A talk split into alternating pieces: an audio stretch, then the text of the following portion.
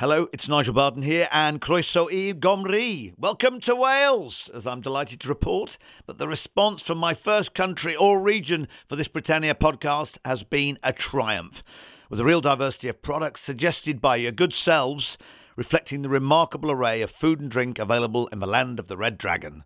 Somehow, I've managed to narrow the entries you proposed down to six products, and I'm going to tell you a bit about each of their artisan producers before revealing my top three one of which will be my Welsh champion. So, in no particular order, here they are.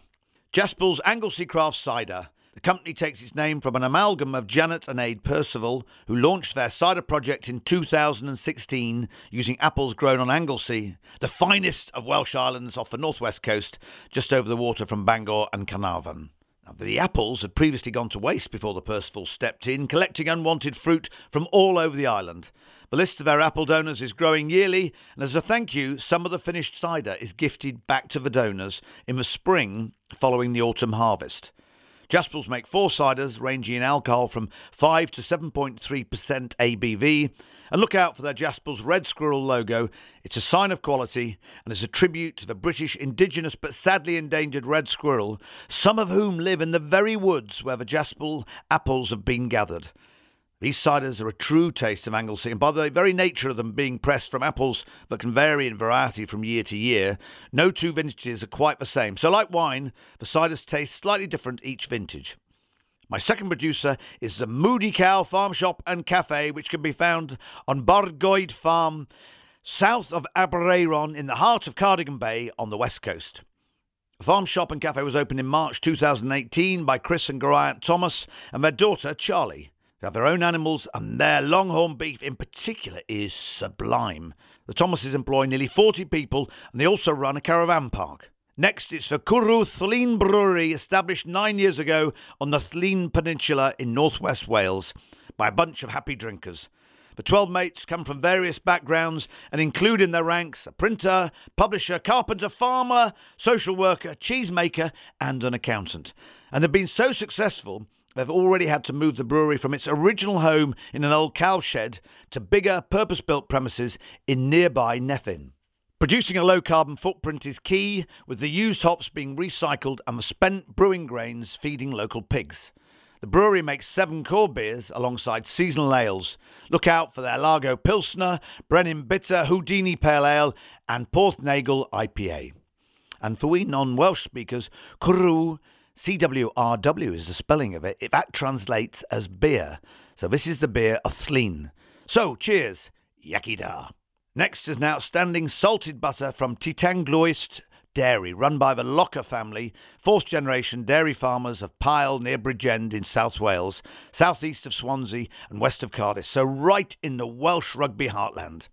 The Locker family delivered milk to the Aberystwyth area by horse and cart in the 1920s, and the milk still leaves in their own vehicles, having been bottled and pasteurised on the farm, which you can even stay on. The Ty Tanglwyst salted butter is a marvellously rich, creamy mouthful with just the right amount of salt underpinning it. A truly artisan product reflecting its great heritage.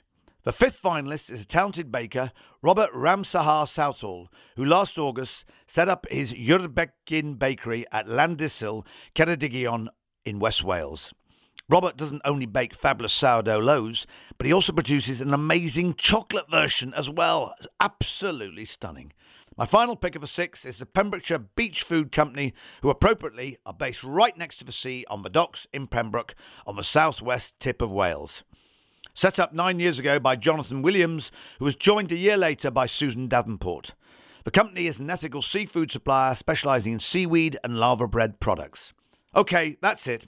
I've chosen my top three, and they are in ascending order a rather fabulous on the bone ribeye of beef from the Moody Cow Farm Shop, and it's from the Thomas family's own herd. The marbling of fat running through it was absolutely perfect, ensuring the meat was beautifully moist after cooking with a great depth of flavour. So tender and a marvellous tribute to the beast it came from, and of course the quality of butchery that went into showing it off so well. My second place product comes from a relative newcomer to the baking fraternity, so big congratulations to Robert Ramsahar Southall, who has produced at Urbegin a fabulous sourdough loaf which is a good 30 centimetres across and gives a really hollow sounding tap when drummed on its base. And that, there you go, is a good sign of quality. It's beautifully consistent when cut into, revealing a light brown moist crumb and gives off a marvellously enticing, gently acetic aroma. This sourdough provides a rich textured mouthful and a lingering multi layered finish. It also cries out to be toasted, giving it even more bite, and of course to be slathered in Welsh salted butter. Yummy. And so to my Welsh champion, a fabulous product from a fascinating company entering their 10th year of existence. I've just mentioned that the Urbekin sourdough loaf cries out for a good lashing of Welsh butter, and that's exactly what I've chosen, but a very unusual one at that as it's a Welsh sea black butter from the Pembrokeshire Beach Food Company. I've never tasted anything quite like this. The bedrock is a rich, creamy, nicely salted organic local butter, but the addition of laver seaweed provides an extra rock pool seaside flavour, but in a controlled, subtle manner. Served from a flip top kilner jar, it looks intriguing, and I think it's really quite an exotic product, particularly when used to cook local lobster or fish in the company's Café Môr solar powered converted fishing boat mobile kitchen. I kid you not. And you'll find that on Pembrokeshire's freshwater West Beach, in fact, in the car park just behind it. But rest assured, their Welsh sea black butter will taste marvellous wherever it's used, and at £4.50 a jar, it makes for a fabulous gift for any enterprising and adventurous cook. As you can tell, I'm really impressed by our winning product. In fact, the whole Pembrokeshire Beach Food Company range is impressive.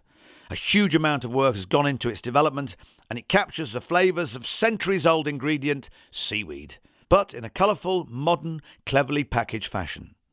Wales, you've done me and Britannia proud and have set a really high bar for the Scots to reach because that's where we're heading to next. In the meantime, Diolch Gomri. Thank you, Wales.